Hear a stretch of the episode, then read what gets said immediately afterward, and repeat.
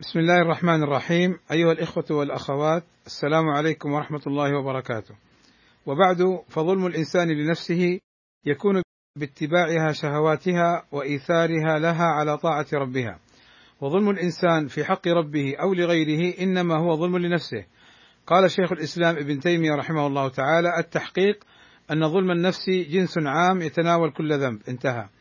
ويؤيده قول النبي صلى الله عليه وسلم: انصر أخاك ظالما أو مظلوما.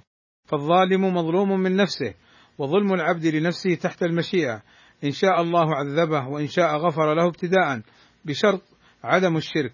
قال الله تعالى: إن الله لا يغفر أن يشرك به ويغفر ما دون ذلك لمن يشاء.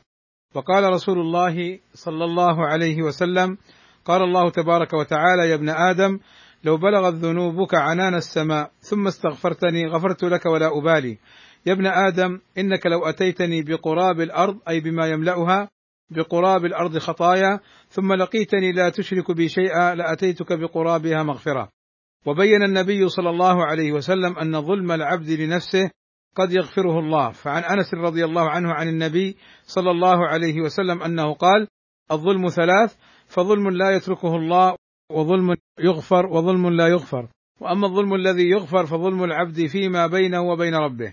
قال ابن قيم الجوزية رحمه الله تعالى: ظلم العبد نفسه بينه وبين ربه عز وجل، فإن هذا الديوان أخف الدواوين وأسرعها محوى، فإنه يمحى بالتوبة والاستغفار والحسنات الماحية والمصائب المكفرة ونحو ذلك. والسلام عليكم ورحمة الله وبركاته.